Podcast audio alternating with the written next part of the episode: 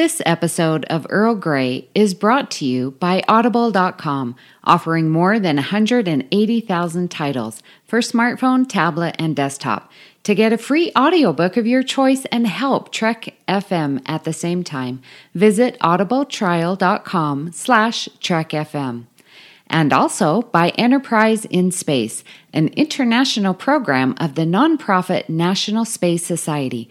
Find out how you can help science and education and become a virtual crew member aboard the NSS Enterprise Orbiter by visiting enterpriseinspace.org. Hi, this is Marina Sirtis, Deanna Troi from Star Trek The Next Generation. You're listening to Trek FM.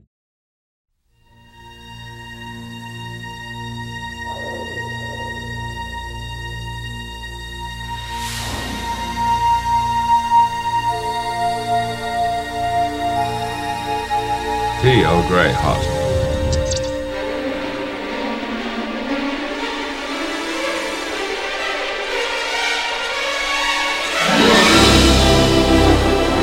Welcome, listeners, to another cup of Earl Grey, Trek FM's dedicated podcast to the next generation. I'm your host, Amy Nelson. Richard is away this week, but I still have with me the amazing Justin Oser. Justin, how are you? I'm doing good. As I mentioned before we started recording, I've been uh, fighting a little something off, but I think I sound okay and I should be all right. But I'll, I'll, I'll hang in there. But very excited for the episode today. Excellent. Yes. Uh, this week I had a lot of Trek FM love. I got to uh, hang out with Bruce. He was here, and I got to hang out with Chris Trebizio. So I just love hanging out with my Trek FM family. It's so great. Yeah, all those people want to come to Vegas to see you. Yes. fantastic. Well, that's how I view it. I mean, there's other things. yeah, besides STLV, there was that one time when I had a convention and I saw you, Yeah. which was nice. So Yeah. we do meet in person sometimes. Yes, we do. Uh, let's get to we have an iTunes review. Very excited. Thank you. Justin, why don't you read that for our listeners?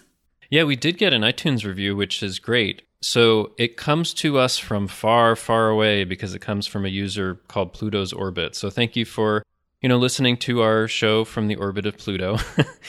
and and they said this is fun to listen to. I like everything about this podcast. It's the best roundtable discussion covering the best show of all time. Total escape hour of my day. So thank you so much. We really appreciate it and glad that you're loving the show. Pluto's Orbit, whoever you are, way out there in deep space. yes, and we agree it is the best show. Well, in my opinion. So, In your opinion, as Yes. listeners know, I do give a slight advantage to DS9, but I do love TNG Yeah. very much. well, we do have some Babel conference feedback for our lost episodes part 5, which Blood and Fire, and that is Earl Grey 260. Uh, yeah, so the first comment we got it actually was from Jason Myers, bec- and it requires a little explanation. So we were talking about whether Klingons have desserts, and Jason put a link to the Memory Alpha article on Rokeg blood pie. Uh, now that's one I hadn't thought of, but I'm not sure if it's a dessert. I thought of it more like an entree, like a shepherd's pie kind of thing, but we may never know. It hasn't been resolved in canon yet. Yeah. Maybe Discovery or Future Show will tell us what Rokeg blood pie really is, whether it's a dessert or not. But Yeah, I think the pie throws us for a loop there. yeah, because pie could be dessert, Yeah. or it could actually it could be, be, like a savory pie as well. Yeah. Yeah. Well, Shoab Mirza says, fun to imagine these unproduced scripts. Justin, you've got a wonderful narrator's voice. Well done. Listening to the episode today, I thought it would be fun to have Amy and Richard narrate the character dialogue. Great opportunity for some role playing audio theater. Well, Shoab, uh, we definitely did get into our role playing, and I don't know about that, but it's an interesting request. Yeah, well, I mean, first, uh, Shoab, thank you. I appreciate that. I'm never sure how my voice sounds, but I'm glad that you like it, narrating these things. But the way that it's put together in this book, it isn't like you really are able to see the dialogue as easily. Sometimes it's a description instead of clearly delineating it. So it would take some work, but maybe it's something to think about for the future. Yeah. Yeah, I don't know if the scripts uh, actually got fleshed out to have dialogue. They're just more of the idea. A lot of it's a description because we're not actually seeing the script. Yeah. So, yeah. Yeah. We also had Wes Huntington who said this would have been an instant classic from season one. However, I know this much, purely my theory. It would have been highly controversial, and probably not a lot of stations would have aired it out of fear. This was almost seven years before the Ellen Show's Puppy Show episode that made homosexuality in any kind of series mainstream. I really think many stations, and even Paramount, probably would have felt intense trepidation for airing it. I think those are all good points. Yes, absolutely. And definitely a classic from season one. Yeah. Hmm Well, with that comment, I'm almost wondering if we should have had Wes read that himself because we have him here on Earl Grey. Wes Huntington, welcome. Hi guys. Hi. I'm just absolutely thrilled to be here. So We are so glad to get you on Earl Grey. We uh, appreciate all of your comments and support for the show, and we just love that you love us. Oh yeah, I love you guys. I listen I get a chance to listen to you every week. It's awesome. Oh, thank you. We really appreciate it. Well, Wes, we know that you are now a seasoned podcaster because you have started your own podcast called the Minnesota Star Trek Nerd. So, why don't you tell us about what you do over there? Well, first of all, it's influenced by Earl Grey. I gotta say that first and foremost. And Mission Log, because you, you guys plus John and Ken over there over at Mission Log really influenced me to start my own podcast. The three of you plus them. So, uh, so thank you. I want to say that from the bottom of my heart. First of all, uh, so I talk about pretty much anything regarding Star Trek. I've been talking about uh, the short treks. Um, I've been talking about. Uh, I did a recent episode about the top ten Star Trek planets. So, and that was a request from somebody. So that was great to talk about. And I've had guests on the show. I just last month I had a Women of Star Trek panel. So, and that was a lot of fun to do. That was really good. And that turned out to be a two parter. There was just so much to talk about. It was great to listen to. Yep, exactly. Well, how did you even get into Star Trek? What's your history? Well, my parents, both my parents, are big Star Trek fans, and um, before we get into that, um, my first name is actually based off of uh, Wes Crusher from The Next Generation. So, uh, yeah, I just wanted to say that first of all. Excellent. Uh, yeah, yeah, uh, it's kind of great. Both my parents were big fans of Star Trek, and they watched TNG when I was, you know, in the womb, so to speak. And uh, that was one of the first shows I actually sat down and watched when I was a kid. Was TNG. So, and you just loved it since then? yep, loved it since then. Yep, I've I've rewatched most of the series. There are some episodes I I don't know why, but I just feel like I shouldn't watch them. Hmm. If that makes any sense. Okay. but this like I, I'm glad that we're getting a big expansion of the franchise, and this is great because I'm an adult now. So this is awesome. Yes. And there's so much more to talk about coming up in the future. So it'll be exciting. Exactly, it's it's an exciting time. It is. Well, we are going to discuss uh, some of the best and worst moments of Riker. And this was Wes's idea. So, Wes, why did you choose Riker for this? I thought um, we we know about uh, we could have had like any other character have best and worst moments, but I think Riker gets like uh, gets a lot of love, so to speak, from the writers and definitely from the directors and even Jonathan Frakes himself. I would say that uh, maybe it could be a really fun topic to discuss. So.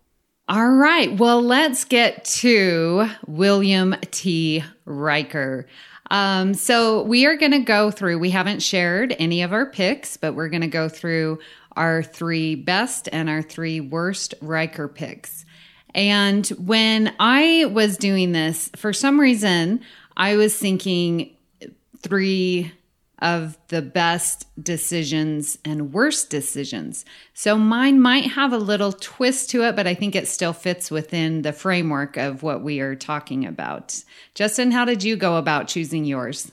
Well, I, I, I was thinking about moments, although a lot of these may come up as decisions, but I, I was just kind of thinking throughout the different episodes and and the movies what were the things where he did something where i was like wow that's amazing or things where he did something where i thought wow that was terrible that he did that so i was just kind of looking at it through that lens but i actually found this difficult because i found there were a lot of moments that I thought were best. So I had to really narrow it down from initially having, I don't know, 15 or 20 or something like that. So I know. I got my picks and then I was like, oh, I need to add this one. Oh, this one's so good. And it was very, very difficult because I think sometimes we look at like there's a lot of Riker shows, but then it sort of decreases as the seasons go on. But he is involved all the time. And it just really highlighted how important his character is. Yeah, and I think some of the ones I picked were moments within something that isn't specifically like a Riker focused episode. Exactly. Wes, you are our guest. So why don't you give us uh, one of your best moments for Riker? Okay, uh, I have a list here. So, but I'll just go in no particular order. I have it listed from like one to three for each one. I'm gonna go start off with frame of mind. It ended up uh, what I chose out of that episode was uh, the fact that he was able to finally figure out that what was going on around him was a delusion. He finally figured it out after like 30 ep- some odd minutes of the episode. He finally starts to realize I'm I'm in a delusion. I need to get out of this. So mm-hmm. I, I, think that's a great moment. Um, yeah, mine ended up being like more moments than. I mean, I have some decisions, but not like a lot. So for my list, mm-hmm. so yeah, so I have to think. I think that moment works for me for best. It's it's a great moment from a great episode where he just figures out this really because there's a really tangled web in there that he's in, like realities within realities. So yeah, it's it, it's pretty great that he he figures his way out of that. Yeah. All right, Justin. All right. So for my first moment, I went all the way back toward the one of the first times. Well, the first episode that we saw see Riker, which is the first episode of TNG. Um, and what I really like in Encounter at Farpoint is that, you know, you see Riker, he comes on, and Picard is like, Hi, welcome aboard. Watch this video of what, what's happened. And then after that, Picard's like, Okay, I need you to do this manual docking. And he's like, No, I need you to do it right now. He's like, Okay, okay, I'll do it right now. So Riker goes to the battle bridge, and you see the skepticism from Data and Yar, where they're like, "You're to do this without automation? okay." And he just does it like flawlessly. And I, I was watching the the scene earlier today and just watching his face, and he's just so calm and so purposeful about it, and he just nails it. So I, I love that, and I think it's a really great introduction to Riker and how he can take his duty seriously and just do something perfectly, even if it's manual. So that's that was my first one. Yeah, and we definitely get the feeling he is very qualified to be transferred to the Enterprise D, the flagship of the Federation. Yeah, and it immediately gives you a lot of confidence in him. Like this guy knows his stuff, so it's it's a great introduction for his character in that part. Yeah, that, that's a great choice, Justin. I had never even thought of that because I because when you said about the incredulous um, the incredulity of uh, both uh, data I thought that was a bad moment, but you know, I thought of it more like, eh, is that gonna be okay? I didn't expect Data to have that kind of emotional reaction. well, I think Data in the first couple episodes they make him a little more emotional than later. They, there's this kind of interplay, like, does he have emotions or doesn't he? Which they kind of settle in season three, but yeah, yeah, yeah. Mm-hmm. yeah. But but no, I I really love that Riker moment where he does the manual docking. Yeah, yeah, great. Well, for my first pick, uh, again, going along sort of with the decision, but I think it is a great moment as well, is when he confides to Picard about his involvement with Captain Pressman in the Pegasus. And, you know, that happened when Riker was fresh out of the academy and he was like eager to show his loyalty to his captain and be a, good first officer, or sorry, a lieutenant. But then he questioned like his decision. Did did I do the right thing by supporting Pressman? And he had some regrets about it. And then when it happens to come up again, he does make the right decision and say, yeah, what Pressman did was wrong. And to confide in Picard about this mistake that he made. And I think it takes a, a big person to accept your mistakes and fix it and do what's best. So I, I like that decision that he made in the Pegasus. Definitely. I mean, you guys are picking some great Riker focused episodes with some great Riker moments. and he does make that decision to tell Picard where he was really struggling with it before, but I guess his he feels like it's only the right thing to do to tell him. Yeah, it's it's pretty great. Yeah, and that's great because as of this recording, it's it's been 25 years since it first aired. So that's actually kind of great um, that you picked that moment, Amy, because uh, I just never, it never, I mean, yeah, I thought of that, but I didn't think of, like, could I put that as my, on my list or not? it was like, but I'm glad you picked it. So. All right. Well, let's go to uh, our next pick of a worst moment or decision. So, Wes, what do you have for us? Okay, this one is probably pretty obvious. Shades of Grey. Oh, I figured someone would choose that. Uh, Shades of Grey, um, because uh, him making that injury that makes the entire episode. But is it really? It's not really his fault, though. no, it's kind it's not really accident. his fault, but he got, it was a little clumsy. Hmm. I, I was gonna say Shades of Grey has got to be one of the worst ones for Riker. So See, I thought you were going to say it's one of his worst because he convinced them to have a clip show instead of like a regular episode. But, yeah, kind of. Um, no, but that's interesting because yeah, maybe he could have been a little more careful, and and and that wouldn't have happened. But he, yeah, and he brings on this thing that threatens his life. Hmm. Okay. All right, Justin. So my worst moments. So I have to say, when I was thinking of the worst moments, I was just thinking like, what are the things that with his character I end up being really disappointed. And it's actually something that's evolved over time, and it's actually something we talked about recently with Ken Tripp about Chain of Command and Captain Jellicoe. So I'm going to choose Riker's kind of insubordination in Chain of Command, which when I first saw the episode, I thought, oh man, you know, he's he's right for resisting this and, you know, Jellicoe's overbearing and all of that. But now I've come to see, as we talked about in that episode, that Jellicoe was doing the right things for the mission, and Riker, as his executive officer, should have been implementing what Jellicoe needed for the mission and not resisting him every step of the way. So I think those are some of his his worst moments, and you. I don't think you see really that level of insubordination from Riker, except when you know you get an alien influence Picard or something like that. But when someone is just like a normal person who's giving him orders that he should execute, I think the way that he's insubordinate and just doesn't really follow orders uh, qualifies as some of his worst moments for me now. Yeah, I agree with you in that episode. And when uh, Jellicoe comes to ask him to pilot, he's just so arrogant. He's so smug. smug about it. Yeah, you're right. And it's like, come on, Riker, this this is for the mission. And he's, yep, he's holding on to this grudge. He's got a chip on his shoulder, and with Jellicoe, so that that is a worst moment for Riker. Yeah, and it feels like a different Riker than you see elsewhere as well. Yeah. Yeah. It's like the I worst is coming disagree out. with both. oh, Okay, yeah. I have to disagree with you both because I don't think it's a worst moment for him. I think he's trying to because he's. I mean, Grant, yes, I see your point, Justin, Mhm. but I see it more of like the fact is, hey, I'm trying to save my friend here, my captain, my friend here, I, and and while I'm trying, I understand what you're trying to do here. I can't. He's trying to. Why is Jellicoe willing to sacrifice everything? Uh, he, that I can understand why you're getting that, but I have to disagree with you both because I think he's just trying to save Captain Picard too.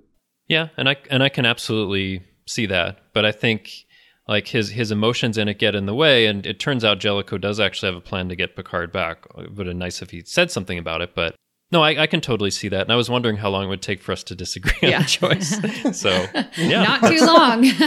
Not too long, apparently. no, that's that's totally fair. It makes me wonder if you'll uh, disagree with my other ones too. Yeah. We'll see. Well, for my worst moment, uh, again, sort of this worst decision, I think uh, I went back to hide and Q. And this is where Riker gets Q powers.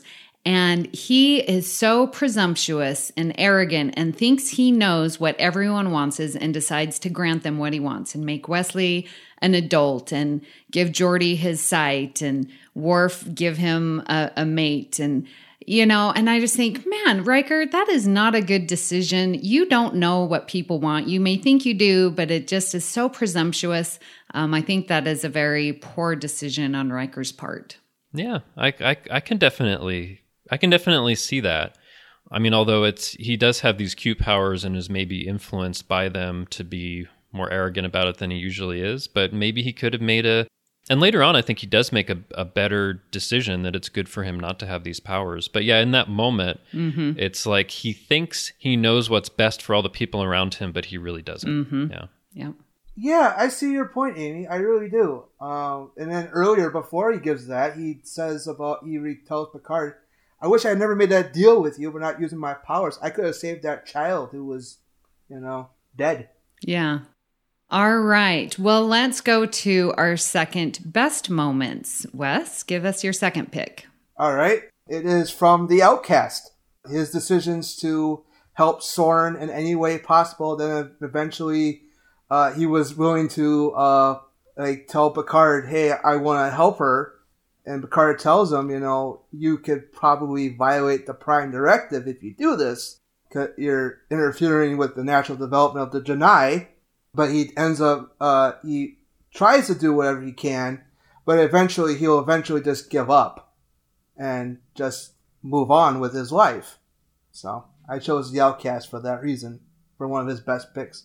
So it's it's Riker trying to to help Soren through this situation, and so there can be some recognition of who she really thinks she is, Yeah, so to speak. Yeah. Mhm. yeah, I can see that. Although, like when I watch this one, sometimes I think of of Riker's decision that he goes a little too far because he just brings along Worf to like basically, you know, kidnap Soren, and that feels like some bad decision making. But it feels like like he is Soren's advocate at a certain point and is doing some some good things, um, and I, I can see that. Hmm. I might have to disagree with you because I think that's sort of a, a bad decision that he makes to get so involved and emotionally attached to Soren. Uh, but I can, I can see why uh, I'm just going to have to disagree a little bit on that one. that's fine. Yeah. All right, Justin, your second choice. Well, for my second pick, um, this is going to come from the episode Conspiracy. And what I really like about Riker in that is that, you know, Picard is down on Earth. There are these people that have been affected with this parasite. And Riker has this plan to go down and pretend that one of the parasites has has infected him and he's just and I think the first time I watched the episode I was like, "Whoa, Riker got infected." I think Jonathan Frakes pulls it off really well to make you think that. But he's doing this great act to pretend that he he is a host to one of the parasites and like you know picard will show you what things will be like. And then he starts to you know try to eat these worms or whatever and then just kind of pulls out his phaser and and uh, and kind of helps to save the day. So I, I love that. I think it's a it's a great Riker moment where he kind of has this great acting job and saves the day. Yeah. What do you guys think? Well, I have to, I, this is a great decision. Yeah, because I didn't think of it. I, I mean, that's a great pick, Justin. I have to give you bravo for that. But, uh, but that's a great pick because, yeah, faking everybody out, then pulling out his phaser and start shooting everybody. That, oh, wow. That'd be something that Kirk would do too. Yeah, and I think oftentimes early on in TNG they kind of saw him as the next generation's version of Kirk, and you can kind of see that. But but like I think it's funny that he does that because earlier in the episode, Quinn, who's infected by this parasite, like totally kicks his butt, and he's kind of making up for it. But but yeah, it's it's it's it is kind of a very Kirk thing. Like I'm I'm gonna you know save the day this way. Yeah. Yeah, I love that. It's a great moment because the twist, you just don't see it at all. And here Riker comes and is like, nope, I'm not. And then bam, bing, bing, and poo poo.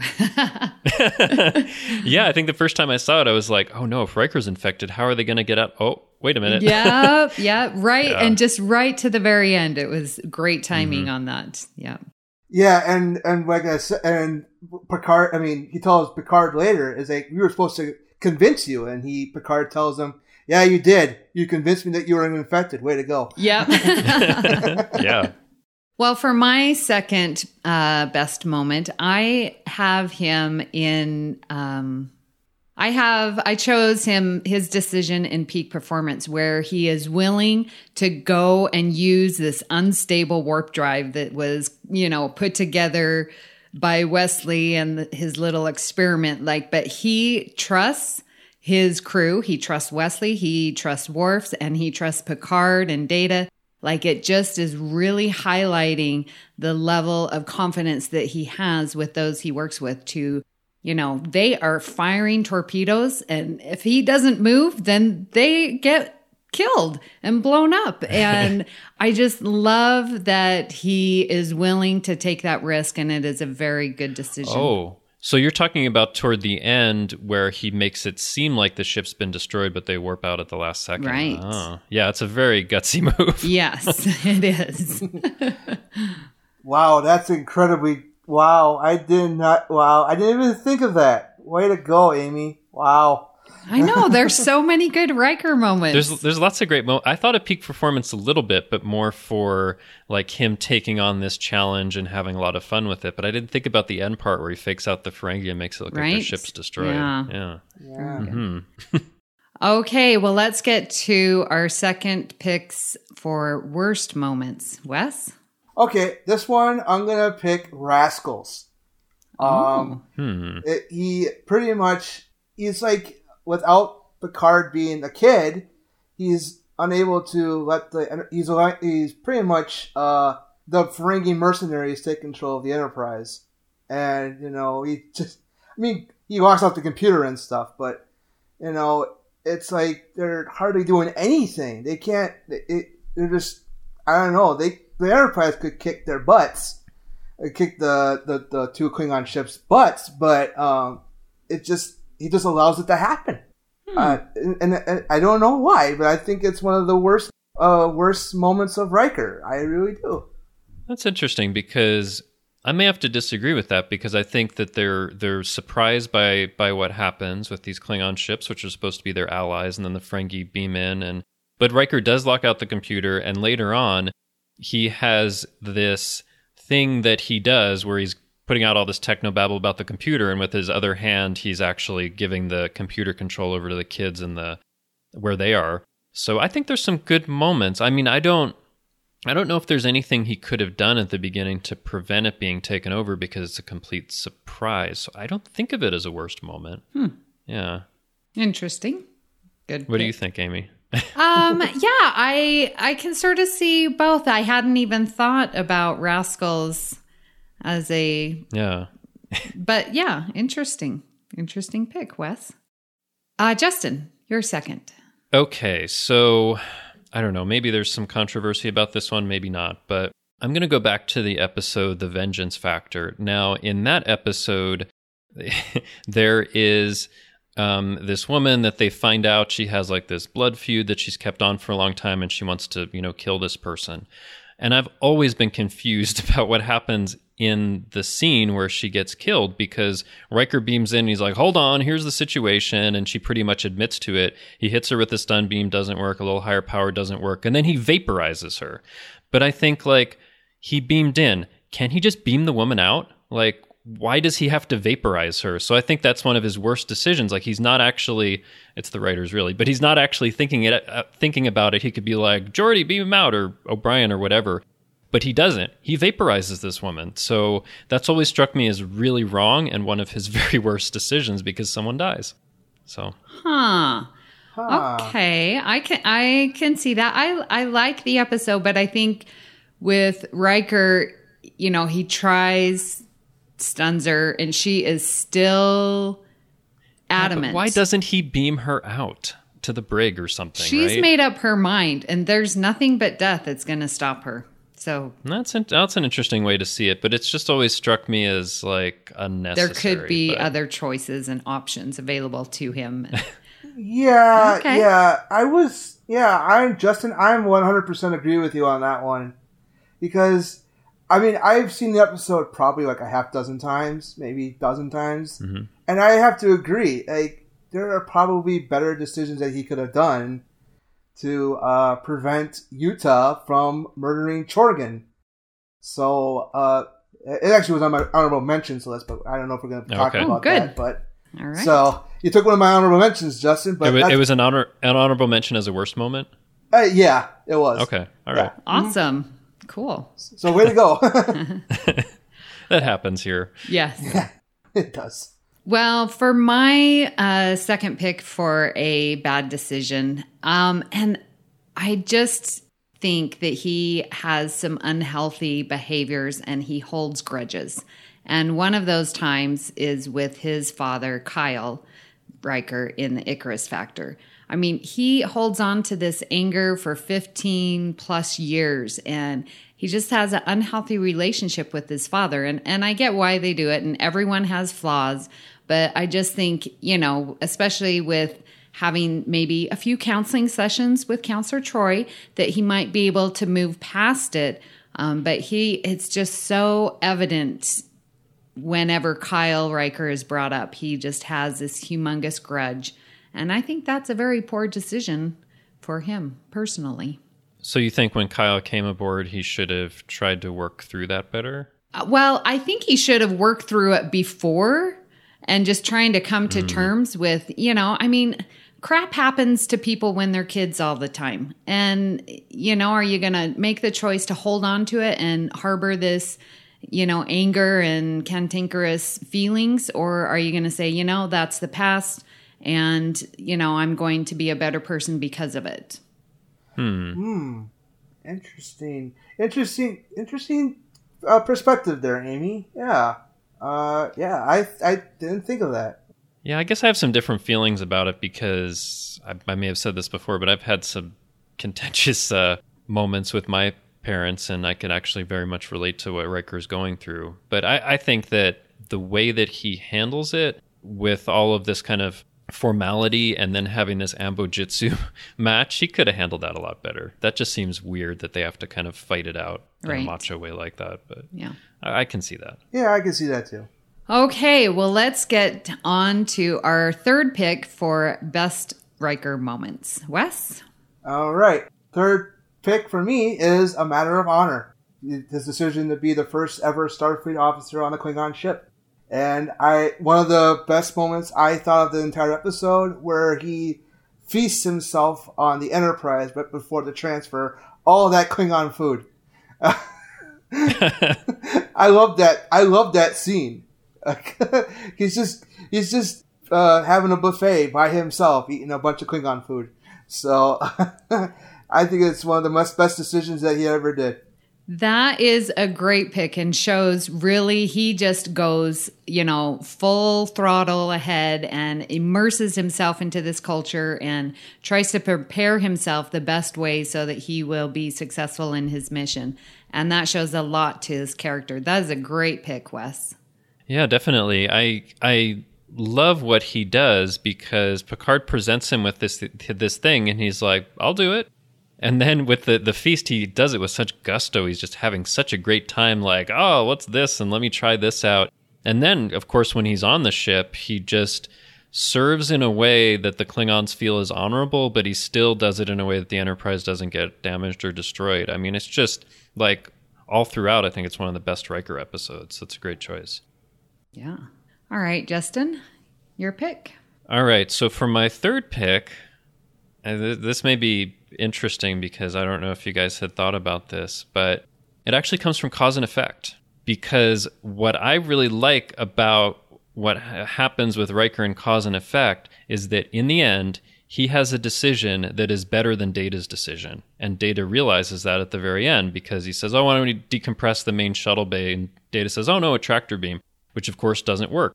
So I love that like Riker has this instinct for what can help them out of the situation that if it was implemented the first time, if Picard had trusted him instead of Data, they wouldn't have even gotten into a lot of this situation. So I think it really says something about the quick decision making he can make for, to make the right decision, even above Data, who can think out all of these possibilities, right? So I, I, I love that moment for him where you realize in the end, Riker was right. Wow. Um, well, first of all, I never thought of that. I thought it more of a data moment than a Riker moment, first of all. Uh-huh. because he realizes it. Uh, data realizes it. But, wow. Yeah, you're right. If, uh, they had just, if Picard had just trusted Riker with the decision first, uh, they wouldn't have gotten stuck in this causality loop for 17 days, what it, what it was. Mm-hmm. And if, and if Riker hadn't given an option like that, they might be stuck in there forever. because data can't even reason it out except like oh a, pre- a, data in the previous timeline must have figured out to at least try because even data in the end is like i thought it might work data isn't 100% sure it's going to work right but it's like their last chance so mm-hmm. i think of it as much as, as a riker moment because he has like this quick decision making where he's right in the end and data isn't which is amazing wow and it's one yeah. of my favorite episodes so it's one of my yeah, favorite too. too. And you're right. And because I always looked at it as, like you were saying, Wes, like a, a data moment where, you know, data didn't come up with the right decision and how that impacts him and his programming and his thought process on what is the best decision. But just goes to show that instinct, that human instinct, that gut feeling is right and turned out to be the right the right choice. So great pick, Justin. Oh, thanks.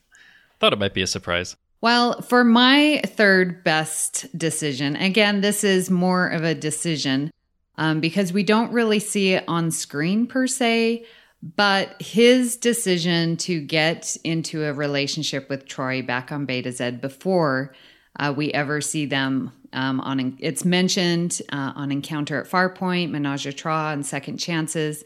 Like we get to see this amazing friendship on screen but that was because of the decision made before of them getting together. And so we get to see them build this amazing, strong friendship and bond and connection through all of the series. And then we get to end up with Nemesis, with them getting married. And they are just a true Imzadi for each other. So A plus for that decision. I think Riker is better because of Troi. Well, and that's interesting because you could say he made a good decision and a bad decision before TNG. A good decision for them to be involved, a bad decision to prioritize his career over her, right? but but yeah, I mean because they are so good together, and at a certain point, he made that that decision. Uh, mm-hmm. You're probably thinking about this because you just talked about Imzadi on literary treks, right? I was, but I mean, we see their marriage in Nemesis, and it's mentioned on screen of you know how they knew each other before, and you know, it's sort of you know the one where he's you know talking to Picard and trying to explain Lwaxana's desire to get married and how she focuses on Picard, and so they're explaining you know, this and sort of how it was, you know, before when they were in Betazed. So I, I just, you know, I have to throw in a Troi Riker moment. Wouldn't be Earl Grey without it. Oh, yeah, of yeah. course. I wow, Amy, you just did an overall one. That's awesome. That's that, that's great. I have to give you props for that. That's awesome because yeah, you're like you said, it couldn't be an Earl Grey episode without you talking about Troi and Riker. Yes. All right. Well, let's get to our final picks for worst moments. Wes, what was your third pick? Okay. Okay. I recently, I, with in preparation for this, I was on New Year's Day. Um, I watched uh, The Host, and the one where he volunteers for Odan when the host dies, and he hmm. ends up being the symbiont host for the temporary one, and he decides to do it I think that's kind of a bad idea. Um, granted, you know, he did it for, you know, because he's a dip- he's a pretty much the secondary diplomat to Picard, but it's just doesn't work for me as a hmm. as a great moment for him to do. I know you guys probably would disagree with me, but that's fine. that's how I feel about it. Well, that's interesting because I didn't even think of the host because to me it's obviously a, a Beverly Crusher, but you know that moment uh, is interesting, and you have a, a a different take on it. Yeah, Justin. Yeah, I always thought it was odd actually in that episode that it's Riker because they're talking about it, and Riker's like, "Could a human host carry him?" I mean, it, it and and it's like, okay, then I volunteer. Like, I don't know why is he getting this idea or why can't they think of because it seems like he's asking this question to set himself up to do it. Does he secretly want to have a relationship with Beverly through this host? I mean, there's just something that feels weird about him like bringing it up like could a human do it? Okay, then I volunteer. I mean, there's just something that feels weird about his decision. So I can Wes I can totally see that cuz it just feels weird hmm. that it would be him. Guess somebody had to do it, but yeah. Why why Riker? You know? Yeah, and I understand why he did it. Don't get me wrong. I understand why because the symbiont was sort of dying, and you needed a host like immediately. They couldn't get one for like nine hours at one point, and you know, and I understand the point before it because you know he's secondary diplomat to Picard, like I said. Yeah, but I think I think if you think about it, you could actually have Troi, who'd be a great diplomat. Why not her have her be the temporary host? Yeah, I thought about that too. I when I really watched it, I go like he could have.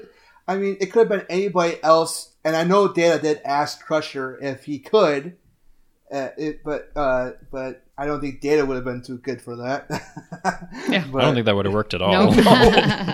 but uh, but you know, I, you're right, Justin. I didn't think about it. what what if Troi did it? What if Worf did it? What if uh, yeah Yeah, I mean, clearly with Riker, they're just setting it up so that they can continue the love story. But yeah? I don't know. Mhm. Yeah, It's kind of weird for me. So okay. All right. yeah. Uh, Justin, your third pick? All right. So for my third pick, I thought about this for a little bit, and I was thinking it actually comes from the game, and it's in the be- the beginning scene where Riker. I'm not sure if it's Risa or some other pleasure planet, but you know, clearly he has this liaison with this woman and all of that, right? And then all of a sudden, she's like. Do you want to try this game? And he's like, "Oh, sure, why not?" I mean, like, don't they have some kind of training that's like, hey guys, do whatever you want in your personal life, but if somebody offers something that seems weird or some device, just say no and go. But he's like, oh, sure. And through his carelessness, the whole ship gets infected with this thing. So I think that's one of one of the absolute worst Riker moments where he could have just been like, no thanks, you know? That was a very poor decision on his part. yes. yes, I have to agree, and it was Risa, by the way, Justin. Mhm. Was it Risa? Yep. It was Risa. Yeah. So, and with that woman Etana, yeah, hmm yeah, Yeah. So, yeah. But you're right; it is one of the worst decisions he ever did. And everyone, and you know, with the influence of the game, they deactivated data, that kind of thing. Yeah. Bad decisions ensue. Yes. The only person who was aware of it, what was going on, was Wesley Crusher. So, yeah. so Wesley has to save the day. But yeah, it's it's like I would hope that they would have some kind of training like, look, you're an important Starfleet officer, your personal life is your business, but don't unnecessarily take a security risk. Okay, guys? Somebody wants to give you something you don't know what it is, just say no. Just like the Anyway. just like the say no to drugs campaign. Yeah. yeah, just say no to alien devices that are trying to beam themselves into your eyes. Well, for my third pick, again, I went back to this grudge that Riker seems to carry quite a bit. And in All Good Things, future Riker is holding this grudge against Worf after Deanna's death. And again, it's just this unhealthy behavior. And look at how unhappy he is. Yes, in part because Troi is dead, but you know, we see in the seasons how strong of a friendship that Worf and Riker are. And in the future, it's not because of this grudge that Riker has against Worf. So I think that is a poor decision on Riker's part. Hmm. Yeah. Uh. Yeah. I agree with you, Amy, because it was over the death of Deanna Troi in the future timeline, Mm-hmm. and he never pursued her further, and that's probably why the whole grudge thing happened. Mm-hmm. Uh. Yeah. So. Yeah, that's actually wow. That's a great pick for a worst moment because yeah, holding grudges is kind of bad. Mm-hmm. So I agree. Yeah, it's a good pick I didn't think about because it's the future Riker and we don't know if he'll be like that. Yeah. Who knows? Maybe in the Picard series we'll be able to see what Riker's. Well, I'm not holding out too much hope, but it is interesting because over the course of that period of time, he's held this grudge, kind of like he did with his father. Exactly. So it's kind of consistent with his character, and like he hasn't learned much from that. It's his Achilles heel with that of holding grudges. Huh? No, it's a really that's a great pick. I hadn't thought of that. All right. Well, um, if we haven't doubled up, maybe we could go through uh, some honorable mentions. So, Wes, do you have any that we haven't taken already? Yeah, actually, Justin did take one of mine, but that's Right. okay. He took the, he took my worst one of my honorable mentions for the worst one, Okay. which is the Vengeance Factor. But one of the best ones is Gambit, that two-parter. You know, he attempts and succeeds in gaining Baran's trust and apparently working for a mercenary works the best for him. And yeah, I I think it's one of the one of the better decisions that he did in in season 7 Mhm. But uh, because uh, he's, I mean, his his first intention was trying to figure out what the heck happened to Captain Picard, how he died. You know, eventually he this portrays this mercenary character, which I think kind of succeeds for Riker. You know, so Yeah, you know, I, I, I just rewatched the Gambit two parter as part of my season seven rewatch recently, and it's great. And he really gets into this character where he has like this grin when he's talking about killing Picard, and he's really getting into the role. And it just works with him and Picard working together on this mercenary ship to to uh, to kind of get out of the situation. Yeah, that's a that's a great pick, and I really I really like what Riker does in those episodes. It's pretty great. Yeah, I agreed. That's a great pick. All right, Justin, you have a honorable mention for us? Uh, yes. Well, actually, I had several because it was so hard to narrow them down. Now, what I think is interesting is we haven't gotten anything from the movies yet, so I'm going to put in something from the movies. I said it ended up in marriage and nemesis. oh, that's true, but it was Okay. talking about before teen. All right, fine. We haven't talked about them much. Okay. So I have a moment from First Contact. I guess it's a series of moments. I really like how Riker is on the warp ship and he's working together with Cochrane and Geordi. But it's a specific moment which I think is is really inspirational also. I think inspirational for Cochrane, but also for us, where Cochrane's looking back at Earth and he's saying, It looks so small. And Riker says, It's about to get a whole lot bigger. And I just love that moment because he has the perfect thing to say. And it's kind of an inspiration for us if we get to that point in, in the future, like somebody like the Vulcans come, like the universe is about to get a whole lot bigger. So I, I just really like that moment from Riker.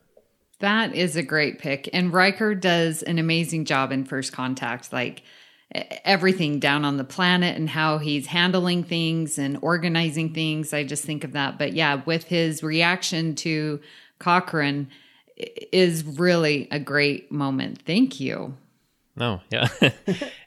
and and I had an honorable mention for worst as well. I debated whether to include it because maybe it'll be controversial, but it's always struck me as a bad decision. So, it comes from the episode Up the Long Ladder, and it's not really the part with, you know, the Bringloidi Irish kind of people. It's with the clones because they have taken some material from uh, Riker, LaForge, and, and Pulaski, and they've started started to, you know, make these clones of them to continue their society. And I think Riker finds out, he beams down with Riker, Pulaski, and LaForge, sees these like adult clones that seem like they're they're, you know, ready to be released, and takes a phaser and kills them. And there's just always been something about that that feels really wrong. I mean, I know Riker says, like, hey, you stole our material, that's not right. But that was just made into a being that's about to become sentient, right? Um, and it seems like it's pretty far along in the process. And even if you look at something like the DS9 episode "A Man Alone," where there, this this guy has killed his clone, like it's still considered murder. I don't know. It's, I mean, it's a little controversial because maybe it gets into ideas of like when life begins and abortion and stuff like that. But um, it's always struck me as like you have these people that have been created. Yes, they've robbed your material, but it just seems wrong to vaporize them. So I don't know what you guys think. Wow, I I, I, I never thought of it as a bad moment. Uh, I thought of it. Hey, wow, you opened my eyes, Justin, uh, to it. I just thought of more of like, hey, I'm trying to protect my my own DNA here. I never thought of it as a bad moment for Riker. So Yeah. Yeah, because, you know, you look at what makes someone unique and then to have this clone definitely and yeah i can see that as a uh, bad decision on his part because you're right getting into that realm of sentient beings Yeah, and it's hard to tell like how far along they are, but it seems like there are these adult beings that are just ready to to go out into the world.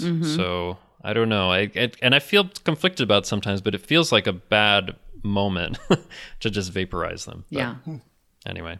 You don't like it when he vaporizes people No, I don't like to see people vaporized. It's not not my favorite thing to see in Star Trek, that's for sure. So, yeah. So um, I have an honorable mention. Well, I have two, but we'll see. Okay, it we could not have done this episode without mentioning Riker and Guinan in The Dauphin. When Wesley asks for dating advice in 10 Forward, and it's like, Guinan, I need your help. Would you step over here for a minute? And she's like, Well, sounds simple enough. And Riker, I'm just going to read the script because it is so good. Bear with me. so Riker says, Now, the first words out of your mouth are the most important. You may want to start something like this You are the most beautiful woman in the galaxy. But that might not work. And Guinan says, Yes, yes, it would. He continues, You don't know how long I've wanted to tell you that, but you were afraid? Yes. Of me? Of us, what we might become. Or that you might think that this was a line. Guinan says, Maybe I do think it's a line. Then you think I'm not sincere. I didn't say that. There's nothing wrong with the line. It's like a knock at the door. Then you're inviting me in? I'm not sending you away. That's more than I expected. Is it as much as you hoped?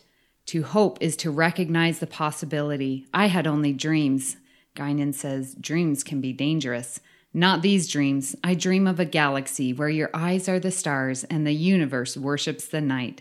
Guinan says, Careful, putting me on a pedestal so high you may not be able to reach me. Then I'll learn how to fly. You are the heart in my day and the soul in my night. Wesley interrupts, I don't think this is my style. Guinan says, Shut up, kid. Tell me more about my eyes. Do you just love that? That is such a great Riker moment. I love, love, love that. And it just, uh, the words and the interplay between those two is classic. I just, I love that. It is pretty great, and I think after that, I wanted to see like Riker and Guinan dating. Like they seem pretty good together. At least the, the compliment department. Yeah, but yeah, it's pretty. It's pretty great. yeah, and you know uh, that's a great moment, Amy, because I thought of because going off of that, uh, I thought of like that little conversation in the Best of Both Worlds Part Two. You know about the whole advice about being captain, kind of like the whole hefty conversation that they have, kind of like stemmed from that conversation that they have this respect for one another. So uh, if that makes any sense. Yeah. Yeah. Yeah, they do have a good friendship there. Yeah. Mm-hmm. Uh, Wes, another honorable mention? I don't have any more actually. Okay. All right. I'm good. I could Okay. keep going, but I, know. think I'm good. Yeah. Okay.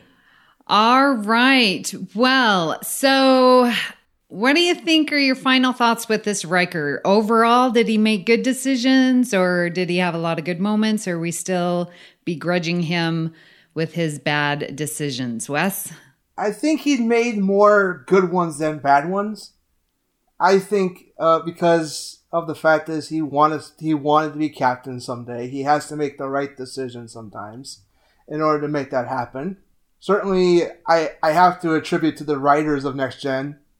Uh, it, it, it got better um, with the Mhm. writing with right with writing of the character as it's, as the series progressed. He made better and better decisions. But of course, there'll be some clunkers who th- we all make mistakes. We're all human. Mm-hmm. Mm-hmm. Good. Justin? Yeah, it was interesting to take a look at this. And as I said before, I definitely had a longer list of best moments than worst moments. So I think overall, Riker's making good decisions. I mean, I think it says something also for um, how much the writers got use out of him. Although I think a lot of the ones that I did maybe were early on, but but I think that they did do some good things for him with a lot of good moments, and there were some missteps. But I think overall, I, I, I really enjoy Riker as as a character, and I think that he had some really good, memorable moments. And the ones that are worse moments, maybe he's just having an off day. it just seems like there's a few days in there where he's not doing as well. But I mean, we could have mentioned some others where he had some great moments. So I think it helps to give me an appreciation for for his character. Um, and I'm glad it didn't turn out. We were like, oh, that Riker, he's the worst. I couldn't find any good moments for him. So it's not like that at all. So I'm I'm glad that it was mostly good stuff. I think that we can say about him. Yeah, absolutely. I have to agree with you because I was a little nervous. I'm like, well, you know, there's always going to be bad moments everywhere, but it was interesting to analyze. And, you know, I sort of feel like I have a deeper understanding of his character with him holding grudges and, you know, making these poor decisions because then that only accentuates when he does make the right ones, which again, as we said, is more often than not like, you know, the struggle is real and that we all have, uh, you know, good moments and bad moments. And yeah, we are allowed to have off days and, and vaporize some people when we shouldn't have, I'm sure. no. I hope I hope none of our days involve unnecessarily vaporizing Yes. people. well, Wes, where can people find you online? This has been so much fun to have you on Earl Grey. Well, um, I'm on Facebook, obviously. I'm in the Babel conference, you know, so, and I comment pretty much on any Earl Grey or uh, postcards episode of The Edge, because I know Amy, you read my comments once in a while. Uh, yeah, but on my podcast, you can find me on Facebook. It's facebook.com slash MN Star Trek Nerd Pod. And you can also follow me on Twitter. It's the, the handle has changed since the last time I've spoken to you, Amy. It's M I N N S T Nerd Pod. It's because of reasons I, I don't want to get into. Okay. So, so, All right. well, great. Yeah, it's been great having you on, Wes. yep. And it's twice a week, by the way, folks. The podcast is. Excellent. Well, for next week, we are going to have an interview thanks to Justin. So, Justin, tell us who we are going to be talking to next week. Yeah, so next week we will have Durinda Wood. She was the costume designer for TNG Season 2. Uh, very excited to have her on. We haven't interviewed a costume designer before. And also, you know, because she was working on Season 2, she got to do the first costume designs for Guinan and the Borg, which is great, and, you know, so many others across those episodes. So, really looking forward to bringing you guys that interview. Yeah. Well, it's been so much fun talking about the best and worst Riker moments with Wes Huntington. But that isn't the only thing we've been talking about here on the network. Here is what you might have missed elsewhere on Trek FM. Previously on Trek.fm, Meta Treks. Wow, I had no idea that was possible. It's this ongoing link that exists between Michael Burnham and Sarek because of this mind meld that he had with her when she was a child. Mike, I- I'm going to give you a Radio Shack joke because I know you and I both have Radio Shack experience. If this Yes. were the ni- if this episode happened in the 1990s, they would have had prepaid long distance mind meld cards. To the journey! But I do have a question. Why was Neelix focusing on classic American cuisine as a marketable job skill in going back to the Alpha Quadrant? Why classic American cuisine? Why not Chinese, Japanese, or Vulcan? Come on. I think that the culinary tastes will continue to degrade for the next three or four centuries, and by the 24th century, it'll only be classic American that's left. You know, all other cuisine will have gone by the wayside. So pot roast, pot pie, apple pie. yeah, every restaurant is Taco Bell essentially. Yeah, it's the it's the demolition man problem. That's disgusting. Literary Treks.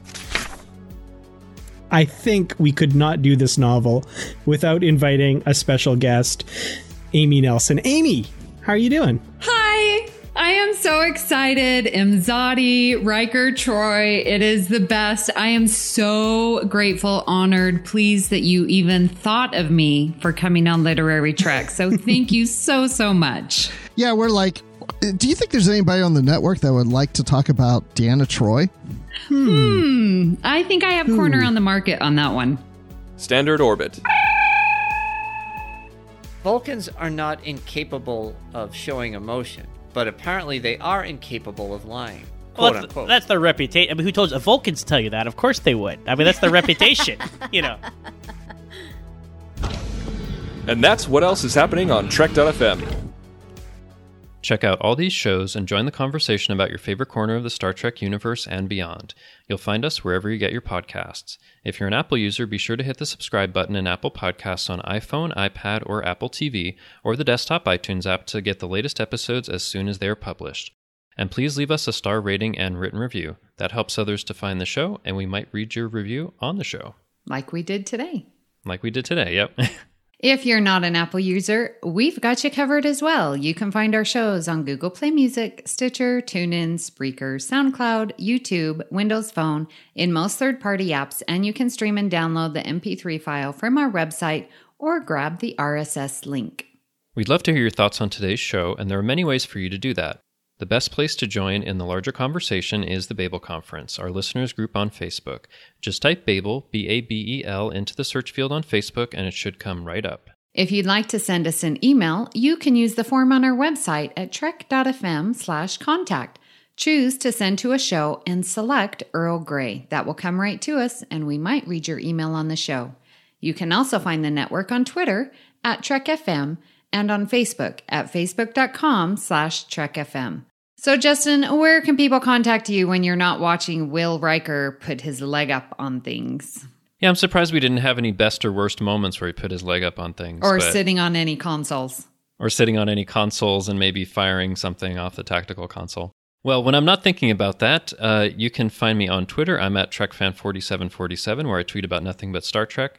Currently tweeting out my season seven rewatch of The Next Generation, and you can find me hanging around the Babel Conference on Facebook. So, Amy, before I ask you where people can find you, maybe a bonus question we can put in here. Oh, Uh, okay. spur of the moment. I know that you're working on your DS9 rewatch, but first thing that comes to mind, favorite DS9 character. Kira. All right, excellent. No hesitation. Yep. No hesitation. Awesome. Well, I listeners might know, but Kira is my favorite DS9 character and my favorite character in all of Star Trek, so I heartily approve of that answer. Oh, yay, I got the question right. No. There's no wrong answer to that, but I was glad to hear it. So awesome. yeah. All right. So now, Amy, where can people contact you when you're not alternately loving good Will Riker moments and shaking your head at bad Will Riker moments? Oh, those bad moments. Well, when I'm not doing that, you can find me here on the network on the edge with my co host, Patrick Devlin, where we cover Star Trek Discovery, which has started season two. And I also do postcards from the edge where I share your fan response. You can find me on the Fandom Podcast Network, where I talk about Discovery and the Orville with my good friends Haley Stoddart, Kevin Reitzel, and Kyle Wagner. And that again is Discoville. You can find me on Twitter at Miss Amy Nelson, but my favorite place is right there in the Babel Conference. If you'd like to help us keep all our shows coming to you each week, you can become a patron of the network on Patreon. Visit patreon.com slash trekfm. That's P-A-T-R-E-O-N dot com slash trekfm to get all the details. Perks include early access to episodes, exclusive content, producer credits, and more, available through our special patrons website, The Patron Zone. It requires a great deal of money to produce, host, and distribute these shows each month. We really appreciate any support you can give us and hope you'll join the team. Again, you'll find all the details at patreon.com slash trekfm. We'd like to take this opportunity to recognize our current associate producers Norman Lau, Justin Oser, Michael Huter, and Thomas Appel. Thank you for supporting Trek FM and Earl Grey. So join us next time for another cup of Earl Grey. They say you will be doing this manually, sir. No automation? Great joy and gratitude.